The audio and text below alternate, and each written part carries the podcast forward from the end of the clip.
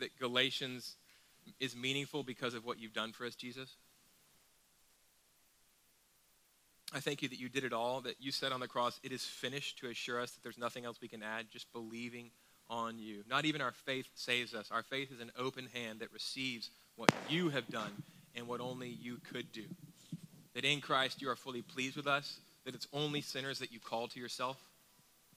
But I pray that if we're a Christian here and we've been feeling guilty and bearing that guilt for sins that we've committed, that we would cease that and we would come to you in full faith um, knowing that you've done everything necessary for our salvation, Lord, that you would just, you would do that now.